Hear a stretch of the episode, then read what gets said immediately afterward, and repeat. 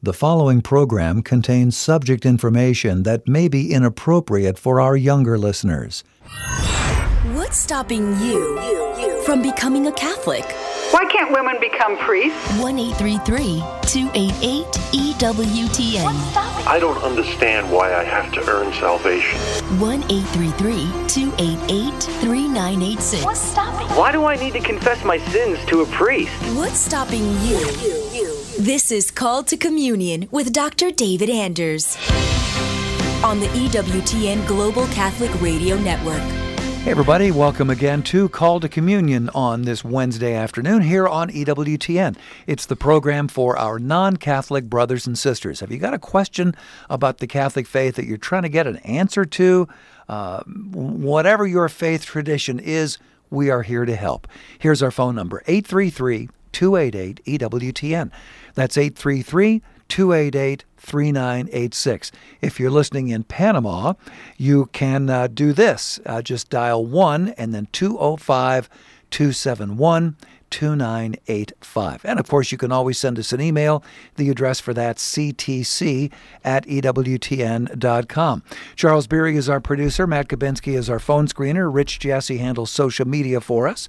If you want to ask a question via YouTube or Facebook, we're streaming on both platforms right now. Just put your uh, question in the comments box and uh, Rich will see that. He'll shoot it to us here in the studio. I'd love to get your question answered on today's program. Again, the number 833 288 3986. I'm Tom Price along with Dr. David Anders. Now, are you sure we didn't skip the O's? Did we do O? Oman. We did do Oman. We You're did right. Oman okay, yesterday. We're up to Panama. Okay, so, good yeah. job. Yeah. cues I'm not quite sure about. I'll have to look into oh, that. Oh, we got some cues. We got cues. Okay. Yeah. All right. Looking forward to it. So you are actually going to be very charmed and very impressed with the brilliance of an 11 year old listener, David. All right, let's hear it. This is from Claire in Centennial, Colorado. Hi, Dr. Anders. I'm in sixth grade, and today at school I was talking with my friends about whether you will only need faith to get to heaven. I am Catholic, and I cited James 2:17. They cited Ephesians 2 verses 8 and 9 and challenged me to find more than a single verse. Do you have any ideas? Also, how did James and Ephesians fit together? My mom and I listen to your show all the time on the way to school. I think it's great. In Christ, Claire. Well, uh, Claire is quite the apologist, and I really appreciate her. Thanks Yeah. for listening. Yeah. So, so what Ephesians two eight says is that you've been saved by faith, and it's not from yourselves. It is the gift of God, not by works, so that no one can boast. So that is in the Catholic Bible. The Catholic Church put it in there, and so we know all about Ephesians two. We do. And yet it doesn't stop us from teaching that you need more than faith alone to be saved. How can we hold this as Catholics? Well, what Ephesians teaches in chapter 2 is expanded on in the book of Romans and the book of Galatians. So to understand Ephesians, you need to go read those books alongside of them. And what Galatians and Romans teach us is that the works in question, the works that don't save you, are obedience to the ritual prescriptions of the Mosaic law. So, you know, when Moses went up on Mount Sinai, God gave him a bunch of rules to follow. Ten Commandments were among them, but, but so were things like, you know, the dietary rules and circumcision of male infants and a whole mess of things. And there were those people in St. Paul's day who thought that what marked you out as belonging to the family of God, the way you knew you were in God's good graces, so to speak, was that you adhered to the Mosaic Code in all of its fine particulars. And uh, Jesus, his whole ministry was a kind of critique of that idea. It's not that he thought there was anything wrong with the Mosaic Law per se, but it, it was possible to have a kind of outward conformity to the prescriptions of the law. You could avoid certain kinds of meats, certain kinds of clothing, and cooking in certain fashions, and you could tithe your mint and dill and cumin, but Christ said you could do all those things and still neglect the weightier matters of the law like love and justice and mercy. And so, what you really have to be concerned with, according to Paul and Jesus, is what the, ro- the law resolves to the love of God and neighbor. And P- Paul tells us in Romans 13:8 that if you've loved God and neighbor, you fulfilled the whole law. Now, can you be saved without doing that? Can you be saved without loving God and neighbor? And the answer is emphatically no. And that's why Paul tells us in Romans 2, verse 13. It's not those who hear the law, it's those who obey the law who will be declared righteous. You actually have to do the thing, you have to love God and neighbor. That comes through faith, but it's a, it's a faith that brings us a grace that changes our life. So if you look at Romans 2, 25 to 29, what we learn is that the grace that comes through faith changes your heart, gives you, circumcises your heart rather than just your flesh, gives you a different character so that you're capable of fulfilling what Paul calls the righteous requirements of the law. That would be the love of God and neighbor, right? Without which you cannot be saved. All of the teaching of Jesus is about the ethical life. Think about the Sermon on the Mount. Blessed are the poor in spirit. Blessed are those who hunger and thirst for righteousness. Blessed are the peacemakers. Blessed are the uh, the meek. Blessed are the persecuted, and so forth. Um, blessed are the pure in heart. All of these are the ones who will see God, who will participate in the kingdom of God. And in Matthew 25, when Jesus talks about the sheep and the goats at the end of time, he doesn't say, Here, everybody who believes get on one side, everybody who doesn't believe get on the other side. What he actually says is, Those of you who have fed the hungry, clothed the naked, given drink to the thirsty, visited the sick or the imprisoned, welcome into my kingdom. Those who haven't done these things, you're out of here. And he anticipates the response, but we had faith. And so some will say to him on that day, Lord, Lord. And he'll say, Away from me, I never knew you, because you didn't do to the least of these which you should have. Right? So that's the that's the teaching of the whole Bible. Now, the the the, the passage you cited from James, James chapter two, is almost certainly a book that was written to respond to a misinterpretation of St. Paul. So there were people in James's day who read Paul the way your classmates do. And they said, well, we don't have to do anything because we have faith. And James said, no, that's not what Paul means. You do have to do things, and that you're not saved by faith alone. And he says explicitly, you're not saved by faith alone. And you know, and the whole like, can't you come up with more than one verse business? Well, yeah, we the whole Bible, right? We just came up with that, but but that's kind of a dodge because it's it's so clear. It's the the only place in Scripture where the phrase faith alone is used is James chapter 2, where he's repudiating, rejecting that doctrine. Mm-hmm. There you go. Claire, what an excellent way, a most excellent way to kick off today's broadcast. Thanks so much for listening to us in Centennial, Colorado. What a beautiful part of our country. By the way, if you would like to send us an email for a future show, the address is ctc at ewtn.com, ctc at ewtn.com. In a moment, we'll talk with Al in Panama City.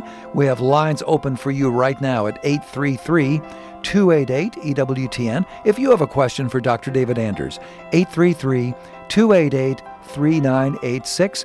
Called to communion on this beautiful Wednesday afternoon here on EWTN. Do stay with us.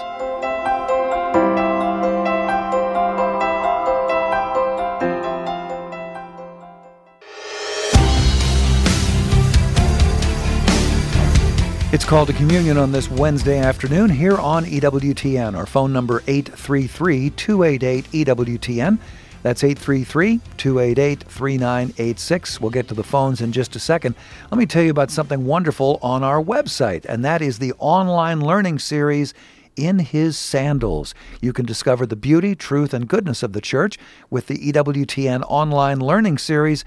Delve into the riches of the faith, grow closer to our Lord with free videos and study guides. EWTN invites you to be still and sit with the Lord through In His Sandals. It's our online video reflections with our very own chaplain, Father Joseph Mary Wolfe. Enroll in our courses today at learningseries.ewtn.com com. I'll give you that once again. It's very important, especially as we're uh, approaching Lent here. Learning series dot EWTN.com. If you're ready now, let's go to the phones at 833 288 EWTN, beginning today with Al in Panama City, listening on the great Guadalupe Radio. Hello, Al. What's on your mind today, sir? Gentlemen. Um, this is uh, kind of embarrassed to say the question. I should probably know. But first of all, Dr. Anders, you, your show is one of the deciding factors for me coming home to the Catholic Church. So thank you, sir. And uh, the gospel talks about bringing that one lost sheep home. So God bless you. And um, my question I was catechized in the late 70s and uh, uh, poor, poorly catechized. It was back then, do it because we told you. And um, didn't know about the penitential rite that is in a mass we're cleansed from our venial sin. I recently heard that, even called my oldest sister, and she was like, What? And I can't find good definitive information explaining that. And it makes sense that we have to be cleansed to go to communion. Can you can you help me expound on this maybe? Yeah, sure. Yeah, thank you. I really appreciate the question. Sorry, So- uh, sorry about the terrible uh, phone the, connection. The question was about the penitential rite in the Mass. Sometimes we'll pray the Confiteor or some other form of confession of sin before Mass, and it's to get our hearts in the right place before we participate in the holy sacrifice. And you'll you'll find versions of this you know, going way back in the tradition. You can find it in the Mass, the Tridentine Rite, of course, the Liturgy of Saint John Chrysostom. Um, and uh, and Augustine talks about it in his uh, address to the catechumens on the Creed. He talks about the prayers offered in the Mass being sufficient to atone for venial sin, where those who have committed more serious crimes have to do, uh, you know, a penance imposed by the Church and receive absolution. So we, we find that teaching, you know, going way back in the history of the Church. And uh, you, you remember the kind of the model for this is Psalm 51 where where David says, "Against you and you only have I sinned and done what's evil in your sight." Um, you know, sacrifice and offering you don't desire, but a contrite heart you will not despise. Therefore, wash me and cleanse me, and then I'll be able to offer sacrifice. Right. So the idea of a of a moral purification as a requirement for sa- for offering the act of sacrifice, the sacrifice of the mass, is a biblical teaching. Paul says, you know, purify yourself of everything that contaminates flesh or spirit out of reverence for God. And so that's always been a part of the liturgy. And there you go. Al, thanks so much uh, for your call. That opens up a line for you right now at 833 288 EWTN. If you have a question for Dr. David Anders, 833 288 3986. Called to communion on this Wednesday afternoon here on EWTN. Adriana is in Miami listening on her Alexa device. Adriana, what's on your mind today? Yes, hi. No, thank you so much. And I have a question for Dr. Anders. Um, I, was having this discussion with someone that came back from the church and also with my father. And um, he wanted, you know, and they both had the same question. It was, how is it that some people that live in grace continuously, you know, go to church weekly, and um, it seems like things don't go well for them. You know, they can't find a job, this and that. And people that never go to church do not so good things, and it seems like everything is going well for them. And so then it, we had this discussion. I wasn't really sure how to answer it, other than don't look at your neighbor, just focus on, you know, your life and give thanks for what you have. But we don't know what's really going on. But it seems like yeah, the people that don't go to church never, they're not in the state of grace, and they have all you know all the materialisms and every they never have any needs so you know like so that was the discussion and sort of what i wanted to ask dr anders how do we answer that? thanks. Appreciate it. So you remember when some people came to Jesus and said, "We want to follow you," and he responded, "Foxes have holes and birds have nests, but the Son of Man has nowhere to lay his head." He meant he was homeless. Yeah. Jesus was homeless. He had he was the original couch surfer, right? Yeah. and he was poor. He didn't have money, um, and uh, and things did not go well for him in a material sense of the word. You know, he he he died in his early thirties, an ignominious and horrifying, brutal death, and was abandoned by his country, his kinsmen, and his closest allies. It did not go well for Jesus No, no. right? And and Scripture talks about this in, in the Book of Wisdom. There's a wonderful prophetic passage about the um, the wicked who despise the righteous, and they want to put him to death because his way of life is despicable to them, and he makes them feel bad about themselves. And that's clearly, you know, a prophecy of Christ. Um, this this frustration that you experience is recognized in the Bible. So Psalm 37 um, we read, Be still before the Lord and wait patiently for him. Do not fret when people succeed in their ways and when they carry out their wicked schemes. So the Psalms, we find over and over again this admonition um, not to worry when the wicked get ahead in the material sense of the word. Christ modeled for us what we should care about. um, you know the temptations in the desert. Jesus uh, goes out to the desert and he doesn't have anything, doesn't have any food, doesn't have water. And 40 days out there, the devil appears to him and says, Here's some food, here's some water. Jesus' response is, I have, you know, my food is to do the will of God. Um, and we're to imitate the life of Christ. That, that ultimately what we are to care about is the life of virtue in imitation of Jesus and Mhm. love. And, and be indifferent. St. Ignatius of Loyola talks about holy indifference, indifferent to our material circumstances. Now, that's really hard to do. And I'm I'm the first to admit that that's really really hard to do.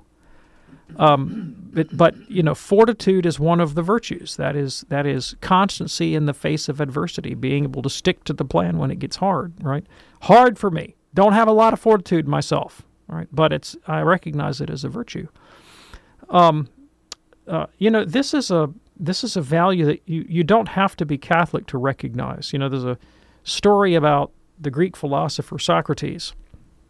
A, uh, a wealthy Athenian came to Socrates one day and said, Socrates, wh- why would I want to go in for this philosophy business that you do? Because, you know, you don't have a nice house and you don't have nice clothes and you don't get to eat fine food and you go around barefoot and, you know, you have a lot of enemies and life doesn't seem to be going so well for you.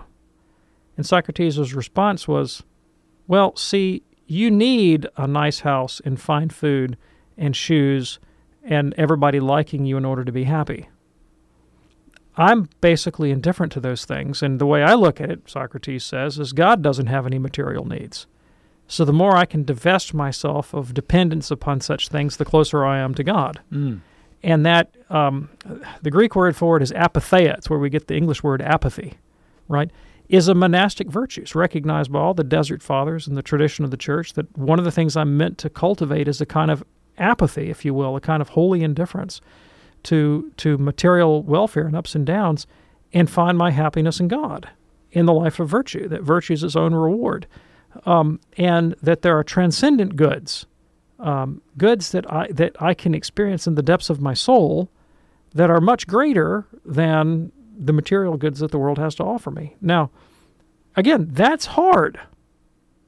I'm not saying that I live that way, but I'm telling you that's what the faith tells us to aspire to.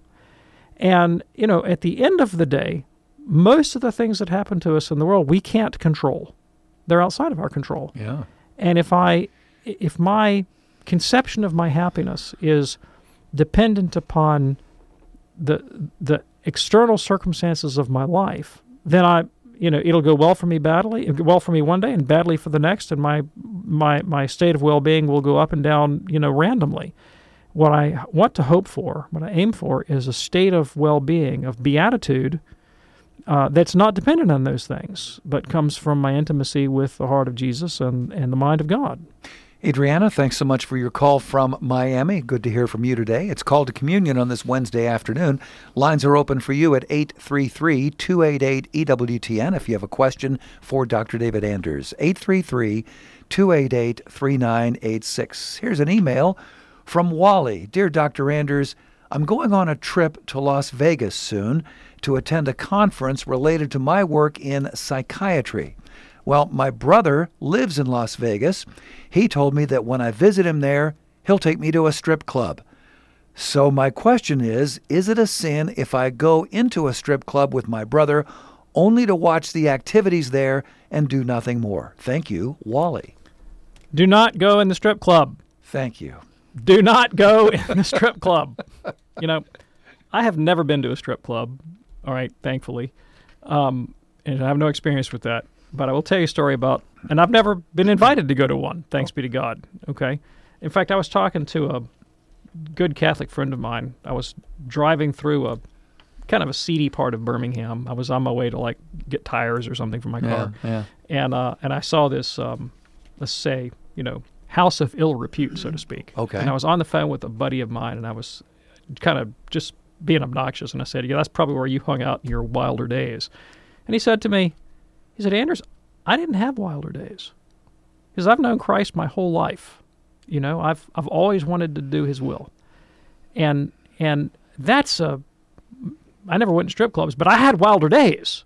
You Sure, know? and I mean. I, and I, I was struck by that, and I thought, what a what a enviable position to be in. Sure. Know, to be someone who always only ever wanted to do the good. You know, Pope John Paul II got really offended one time because someone wrote a biography of him where they talked about how he had frequent recourse to the sacrament of confession after he had basically been subject to the kind of temptations of the flesh that young men are often subject to. Okay. And he he said, "Why does anyone assume that it's impossible for a young man to live a holy life?" Meaning, like, I did, he he the Pope said, "I didn't need to do that. Like, I I, I never did that. You know, I never went that way. You know, I didn't. Yeah, I went to confession, but not for that. Right? I, I, didn't want to do that. Sure, sure. It's a great position to be in. But um, anyway, so back to my dad. So my dad was an attorney, and uh, you know he practiced law. Uh, he was a corporate lawyer. And he told me one time, you know, David, if I only did business with good, honest, decent Christian people, I'd starve to death. you know? And so he had he had situations where he was around folks that weren't necessarily living the way he wanted to live. Yeah. And they would try to get him to go to those places. And uh, he'd get he'd find himself in a cab, and there'd be like you know four guys in there, and they'd tell the cab driver, "Go over here." My father's response was always, "Stop the cab, let me out. I'm on the street. Just let me go. I'm not I'm not going with you, Yeah. right? Ever." And he was he he had such a reputation for not going along that um, when he got to be an older lawyer himself, and some of the wild heads would try to get the young lawyers to do those things, they would say, uh, "Well, if you can get Anders to go, I'll go. Otherwise, I'm not going." And then they would say, "Oh, well, that's a hopeless cause. Anders Forget will it." never go." You know, and um, and uh, you know, there would if women came into his office, he would he would get up from his desk and go open the door. And then sometimes he would open the door and then put my mother on speakerphone and say, "What does he want to talk to me about?" You know, like he was he was incredibly prudent about not putting himself either in situations of temptation or places where people could get the wrong idea. You mm-hmm. know, mm-hmm. and because he had that reputation for moral integrity, men whose lives were less well ordered started coming to him to ask him advice about the marriage and families. Now, he wasn't a family law attorney. It wasn't that kind of thing. It was just, I'm going to have a problem. I need to know what to do. Mm-hmm. And sometimes they would come and say, I'm thinking of divorcing my wife. And he would say, You can't do it. It's immoral. You'll go to hell. Next question. You know- and, and he talked quite a few men down from divorcing their wives. You know, men that stayed married the rest of their life because of his witness to integrity and moral Yeah, decency. Yeah. And uh, that made a huge impression on me growing up, seeing him witness to purity of life and the dignity of marriage and not putting himself in situations of temptation or, you know, to lead him or other people into sin and, and, the, and how that began to benefit not only his own life and soul, but his family and then the lives of his colleagues and a wider circle of people. so, yeah. Um, Lord, keep me from sin and whatever leads me to sin. Sure. So, uh, Wally, you got your answer. Thanks so much uh, for your email. And if we could talk for just a, just a moment about all this. Your dad, uh, what a wonderful man. And he lived that life. And my point here is that people are always watching. Yep. Somebody is always watching you to see how you will react in a certain situation. Yep, that's right. That's right. And that's that you you're that's a Wally's is a brother. Th- That Yes, might this yes. might be a test. Well, could be. Yeah. Could be. Appreciate uh, your email today, Wally. And uh, again, if you would like to send us an email for a future show, that email address is ctc at ewtn.com, ctc at ewtn.com. We try to answer uh, two or three, if, if we can, emails on every one of our live programs. Once a month or so, we'll do a mailbag. We'll answer a whole bunch of questions. We look forward to all of our programs, whether they're mailbags or a live show like today. In a moment, we'll be talking with Bill, a first time caller from Pennsylvania. Lines are open for you right now at 833 288 EWTN if you have a question for Dr. David Anders. 833 288 3986. Called to communion on this Wednesday afternoon here on EWTN. Do stay with us.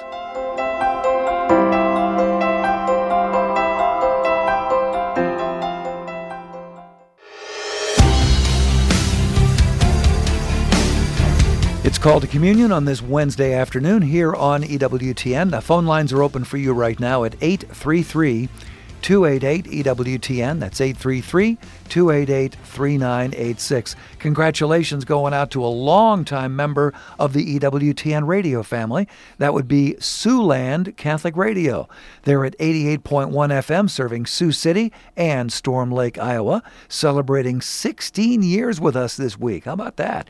Congratulations to Ann and Lisa and their great team at Siouxland Catholic Radio from your friends here at EWTN. Back to the phones now for Bill, a first time caller from Pennsylvania, listening on the great JMJ Catholic Radio. Hello, Bill. What's on your mind today? Hey, uh, good afternoon, gentlemen. I have a question. I'm a convert of about 19 years.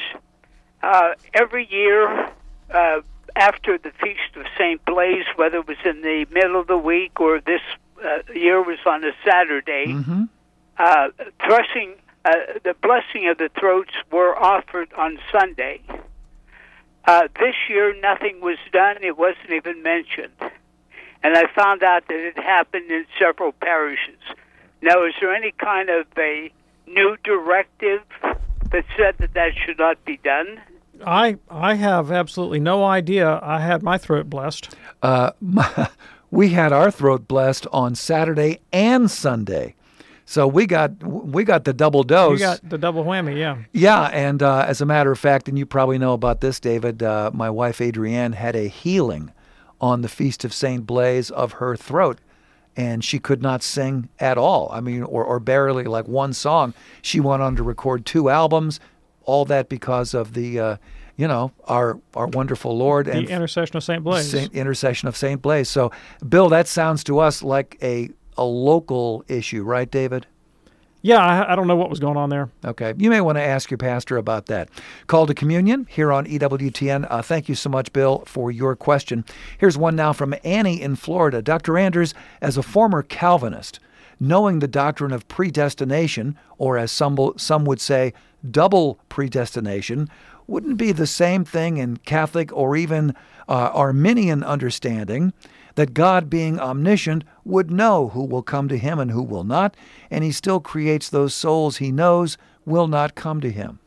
Yeah, thanks. No, there are differences in different groups' understanding of the doctrine of predestination. So, simple foreknowledge is uh, uh, really anticipated by almost nobody, right? I mean, that because the, the scriptures are so clear that God has a special call on certain individuals or groups. Um, and so, let me give you a perspective that I think is a biblical one. And I'm not going to go deep into the dogmatic teaching of the church, but I want to give you some thoughts from sacred scripture. When when uh, when God called Abraham, He didn't call Abraham because He simply foreknew that Abraham was going to fortuitously give up, get up, and leave Ur of the Chaldeans and truck over to Egypt. right? I mean, no. He told Abraham, "Get up out of your home and go over here to this land that I will show you, and I'm going to make your name great." Then Abraham did that. He obeyed God, which was credited to him as righteousness. When um, and why did he? Why did he call Abraham? he called Abraham because he had a plan to bless the world. So there was an election, there was a choice of Abraham. Uh-huh. Um, it wasn't simply because he foresaw Abraham's merits. It was because he had a he had a plan to use Abraham and his progeny to be a blessing to the world. So there was both a special election, but it was a special election that had a kind of universal scope. In the same way, when he called um, the Blessed Virgin Mary, she didn't have a choice in the matter from the moment of her conception. Like none of us do. She was conce- conceived without original sin. She didn't get a vote in that.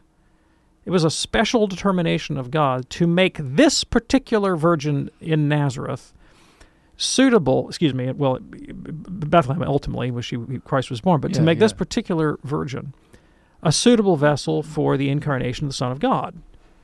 Um, so he called her and gave her a special gift of holiness.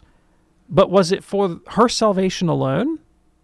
No, it was for the sake of the salvation of the whole world. When God called Christ, and the Catholic Church talks about the predestination of Jesus, uh, you know, did did God just look around the world and say, you know, I'm going to flip a coin, and and whatever it lands on, that's the humanity that the second person of the Trinity is going to assume. Right? And so you know we could we could maybe we'll find a human nature someplace in you know the sub-Saharan Africa. Maybe we'll we'll pull one out of uh, you know Australasia. You know, heck, maybe we should be incarnate in a penguin from Antarctica. And the, believe it or not, the scholastic theologians of the Middle Ages used to ask those kind of questions. Wow. Occam famously pondered whether God could have become incarnate in a donkey if he'd wanted to. Right. And I'm not going to even go there right now. Please. But I mean, you, you could literally God. It didn't work that way. Rather, God predestined. He determined from eternity past that this specific humanity, born of that specific virgin, would be assumed by the second person of the Trinity, so that the God man would have that particular character and identity. But again, was it for the sake of the salvation of Christ's human nature?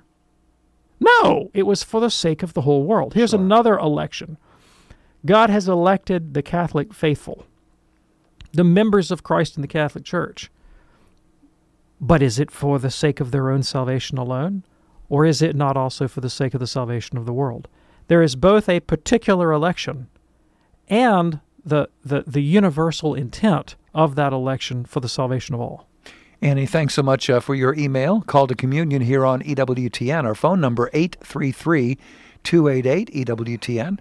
Uh, 833 288 3986. Uh, Maybe you would like to explain to us what is stopping you from becoming a Catholic. What is that one thing about the Catholic faith that you're going, uh uh, that's a bridge too far? Love to talk with you about that. 833 288 EWTN. Here's Amy, a first time caller in Cincinnati, listening on Sirius XM, channel 130. Hello, Amy. What's on your mind today? Amy in Cincinnati. Morning. There you go. Yes. Can you hear me? Yes, yes, go right ahead. okay. I had a question regarding um, how to handle a situation when a priest from the pulpit during a homily states something that is completely opposite of Catholic teaching. Um, had an incident that happened a couple of Sundays ago in regard to demonic possession. Would you like me to explain further? Sure. Sure. Okay. So the priest, um, at, you know, the past couple of Sundays, the Gospels have been about Jesus casting out demons. And he, two weeks ago, um, very clearly stated that that was misunderstood, that it was mental health, mental illness, um, specifically anxiety and depression, that they didn't understand at that time. And so it was not actually Jesus casting out demons. It was just him healing a, a, a mentally ill person. He further expounded on that, but I, I had to pray about it because I was very upset because I'm like, this is not truth, and um, approached him after mass and asked him to clarify if he was saying that that specific incident was the only incident that wasn't demonic possession, or if there's no demonic possession. He said there is no such thing as demonic possession, that there's the Holy Spirit is within us, so there's no room for demons. I further clarified about exorcists in the Catholic Church, which he said that's we're stuck in the dark ages. And then I said, So is there no hell? And he said, No, I don't believe there is. Well, he didn't say there wasn't hell. He said, I don't believe hell is permanent. Um, and that somehow God will show us his mercy. Our, our call screener points out that this is a retired priest. Is that correct, Amy? Correct. Correct. Okay. But he is on staff at our parish, but he is a retired priest. Okay. Yeah, thanks. So um, I think what I would do in this case is uh, I might, I mean, you've already talked to the priest. I might go to the pastor of the parish and say, you know, did you know that Father so and so is contradicting Catholic dogma? Because there, there is a dogma on hell. It's, you can find it in the Catechism of the Catholic Church. Catechism also talks about demons and possession. And and the ritual of the church from the time of Christ has always included the office of uh, of exorcist, which presumes the reality of dom- demonic possession, and and uh, and to make the claim that the church's liturgical practice and um, and is uh, is is merely medieval superstition is, of course, to really put yourself outside the um, you know the, the mind of the church and, and her and her life of ministry. So that's deeply problematic. So I would I would go to the pastor and say this is uh, this is unacceptable, and um, you know Father needs to rein it in, or he he shouldn't stick around. And you know if you've done that, and then he keeps saying these kinds of things, then the next step will be to take it to the bishop. And when you've done that, you've exhausted your last court of appeal. Yeah. Is that helpful for you, Amy? It is. It is. Thank you. All right. Thanks so much uh, for your call today from Cincinnati. Called to Communion here on EWTN. We do a number of things uh, for our young listeners, young readers on EWTN. We have podcasts on EWTN's Podcast Central. We have uh, a, a, wonderful website called Church Pop that you might uh, enjoy. And there's also a great weekend radio show called Beyond Damascus with Aaron Richards and Dan DeMatte, uh, specifically for our young adult listeners. Do check that out Saturday evening at 8 p.m. Eastern, no matter what your age is. I think you'll enjoy the show. Beyond Damascus, Saturday night, 8 p.m. Eastern, only on EWTN Radio. We were talking about the catechism a moment ago. MC writes this email Dr. Anders, what is the catechism? Yeah, thanks. I appreciate the question. So, the Catechism of the Catholic Church is a book that was produced at the behest of John Paul II, Pope John Paul II, um, uh, with collaboration from uh, bishops around the world and uh, people especially pointed to the task who are experts in catechetical ministry, that's instruction in the Catholic faith. And the target audience is really the bishop, bishops and priests, so they can have a point of reference to guide catechetical instruction in their church. So um, if you are in the business of presenting the Catholic faith and you need a go to reference to make sure you know the Catholic position on such and such a topic, um, the Catechism is that reference, and the content of the Catechism is what's considered appropriate content for catechetical instruction. Now, um, let's make some distinctions. Is everything that you need to know about the Catholic faith in the Catechism? No. No, there's all kinds of stuff that's not in the Catechism. You can't put everything in one book, okay? Um, is everything in the Catechism equally authoritative? Also, the answer to that question is no. So, for example, the Catechism quotes sacred scripture. Only Scripture is divinely inspired. We don't say that tradition is inspired. We can say it's infallible, but we don't say it's inspired. So inspiration is a different category. Um, the the Catechism quotes infallible pronouncements of the Church's magisterium. Um, it also quotes spiritual writings of saints and holy people. Well, those each of those three categories are very different from one another um, you know, the poetic language of a saint that they wrote in some prayer is neither infallible nor inspired. It's interesting. It may be authoritative in a certain way. It's mm. help. It's illustrative, um, but it's not the same thing as quoting Holy Scripture or quoting a council of the Church. Okay, and uh, and so to make proper use of the Catechism, that's why it's really not directed. You know, the Catechism itself is not the textbook for RCIA classes you know. Okay. Um, to make good use of it, the, you need some antecedent knowledge of the Catholic faith and an understanding of how Catholic dogma works in order to how in order to apply it well, right? That being said, I still recommend that everybody read it. And on my way into the Catholic faith, I, I picked up the Catechism and read it cover to cover. And I think it's just a magnificent book. It's very beautifully arranged. The texts that it selects are themselves profoundly edifying. Mm-hmm. And uh, my my understanding of and appreciation of the Catechism has only grown over the years, as it has become more nuanced as well. It's great stuff. Uh, MC, thanks so much for your email. Let's go back to the phones now for Samuel. Samuel's a first time caller from Iowa listening on YouTube this afternoon. Samuel, what's on your mind today, sir? Hi, Dr. David. Thanks for taking my call. First time caller, like I said. Um, I listen to you on Iowa Catholic Radio usually, but I'm participating in the chat and just reading it, which is great. Um, okay. Here's my here's my situation that I'd like your opinion on or advice. Um, so I went to Catholic school in a different state, but I moved back, and uh, my buddy who went to a different Catholic school than me, and I've been friends with him nearly my entire adult life and young adult life, and um, over the past 10 years or so, I fell out of the faith. I've came back.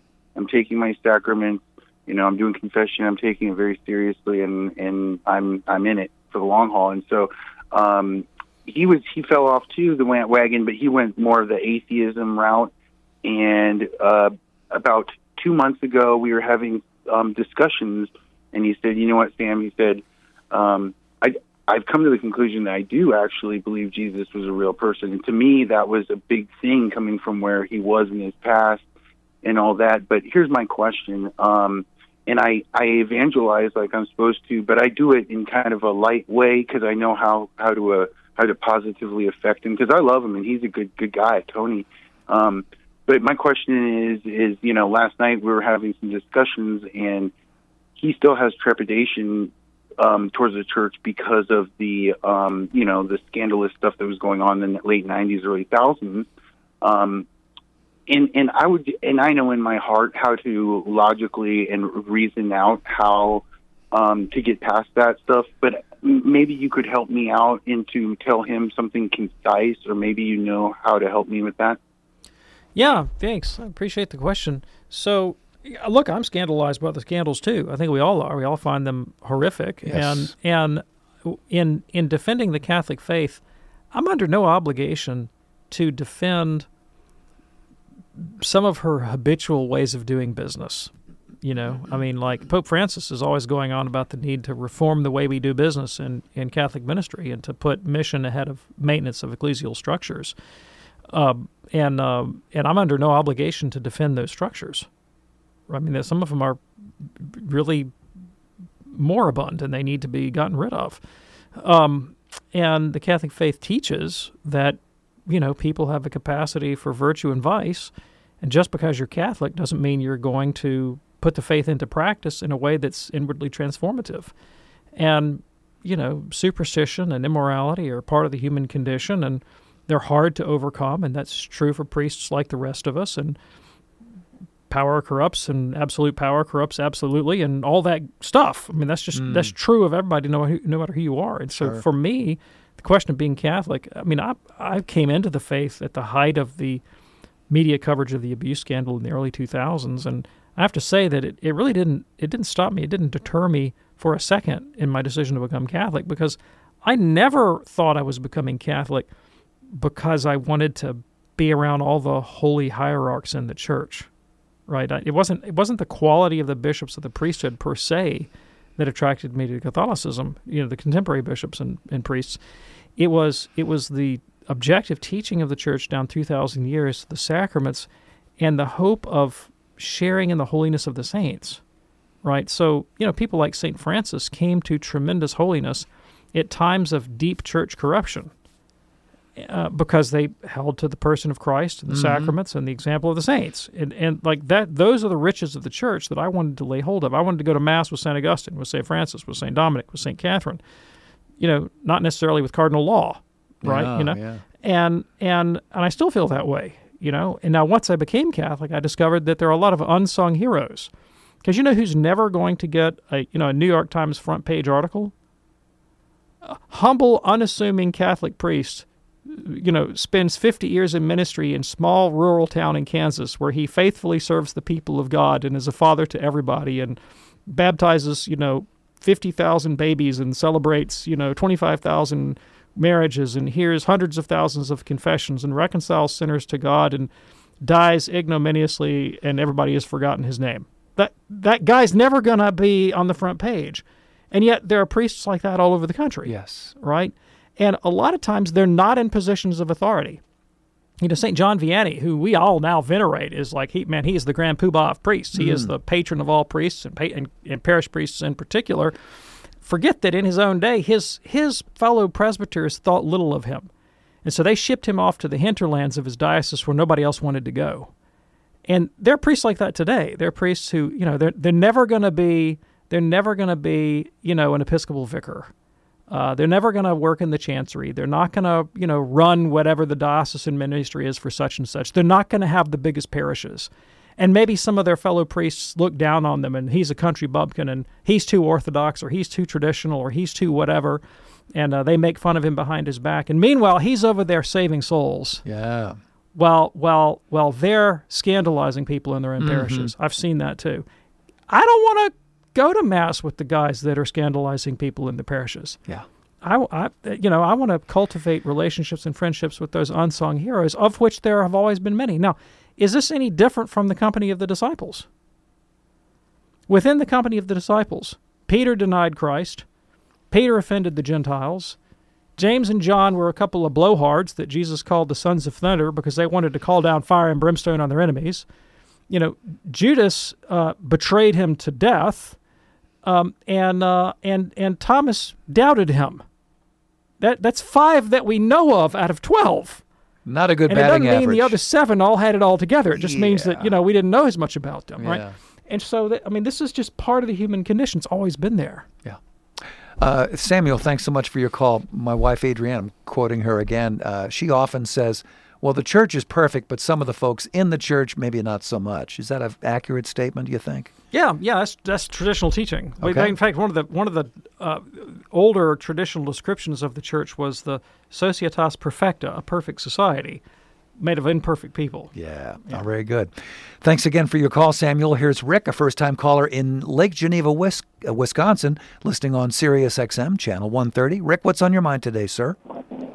Uh, yeah, I uh, noticed that if you read Matthew, Mark, Luke, and John, Jesus never promised his audience, the Jews, that salvation was a free gift. Told them to strive to enter the straight gate. There's works involved along with their faith. But then you look at Paul. Paul in uh, Romans 5 and 6 says salvation is a free gift. He says it again in Ephesians eight times. Free gift. Then he said, but now we're no more under the law. Twice in Romans and again in uh, complete Colossians. So there's a huge dispensational change that took place from Jesus' ministry to when he was crucified, and then he gave the ministry to Paul, and we're told to follow Paul's ministry today. And salvation is free according to First Corinthians uh, chapter 15. Yeah, have you got a verse 1 to question, 4. Rich? You got a question? A question for you? Yeah, yeah, well, I mean, why why all these religious groups? Uh, you look at the TV evangelists, and in fact, all the TV evangelists, Osteen, Jakes, uh, Copeland, Paula White, they all love the Catholic Church, which should tell you something's wrong with the Catholic Church and and them also. All right, let me respond to that, Rich. I really appreciate the question. So I didn't really hear a question, but I heard a challenge to, to Catholic doctrine that you acknowledge that Jesus taught an ethical uh, uh, path to salvation, and you asserted that Paul uh, that there's a dispensational change and that Paul teaches a different path to salvation from Jesus. At least that's how I think I understood you.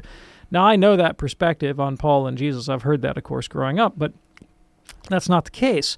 Um, so if the way Paul has been read by most Christians for 2,000 years is that when Paul says we're saved by faith and not by works of the law, what he means is the the works of the law as the law of Moses as a way of marking out your identity as a member of God's covenant people. Like there were people in Paul's day who thought that in virtue of having the law of Moses, that they were on God's good side, the Jews basically. And Paul says, no, it isn't that way. It isn't that way. Jesus himself says this you tithe mint, dill, and cumin, but you neglect the weightier matters like love and justice and mercy. What Paul actually says in Romans 2:13 is it's not hearing the law, it's obeying the law by which you will be declared righteous. That comes about through the circumcision of your heart by the Spirit, Romans 2:25 and 29, whereby the love of God is poured into your heart, uh, Romans 5:5, so that you can fulfill the righteous requirements of the law, which are the love of God and neighbor, Romans 13:8. And so the Catholic position has always been that there is a perfect continuity between Paul and Jesus. There are not two different dispensations. There's one dispensation, and uh, and it is that we have to, unless our righteousness exceeds that of the scribes and Pharisees, we will not enter the kingdom of heaven. But it is a righteousness that comes by faith, as the Spirit of God pours His love into our heart, so that we're no longer simply keeping the outward requirements of the Mosaic Code, but the real righteous requirements of the law, love and justice and mercy, are poured into our hearts by the grace of the Holy Spirit. Thereby, Jesus can say to us on the last day, in truth, well done, good and faithful servant. Our uh, call screener Matt says that uh, he's uh, that our, our caller Rick uh, wants to know, you know, what could you say regarding the church? He sees it lived poorly all around, but he suspects it could be done well. Um, yeah, well, I I live it fairly poorly, but I'm making an effort. You know, I'm trying, and uh, and I see it lived poorly as well. But um, uh, particularly in my own case, but I stick with it because I also see the example of the saints. And in in Catholicism, we have these singular individuals that we hold up for emulation. They're ordinary people like you and me, who have lived the faith extraordinarily well with a great generosity of spirit and self-sacrifice, uh, and they're models of holiness for the rest of us, showing us that it is possible to live the Catholic faith with generosity. Yeah, I'm not so much interested in, well, what about this guy who's not living it, or what about that guy who's not living it, or this woman over here. I'm more interested in people like St. Thomas More or St. Catherine of Siena. Th- those are the ones that are giving that me the emulate. Yeah, Exactly. that's where I want to go. Rick, what a great call. Thanks so much for checking in from Lake Geneva. Dr. David Anders, thank you, sir. Thank you, Tom. We do this program Monday through Friday right here on EWTN Radio, 2 p.m. Eastern for our broadcast. Check out the podcast anytime you like by going to EWTN.com forward slash radio. Once you're there, uh, click on the words Podcast Central. Those are in alphabetical order. Scroll down a little bit, you will definitely see Called to Communion. On behalf of our fantastic team here, I'm Tom Price along with Dr. David Anders. Hey, thanks for joining us. See you tomorrow on the Thursday edition of Called to Communion. Have yourselves a wonderful day. God bless.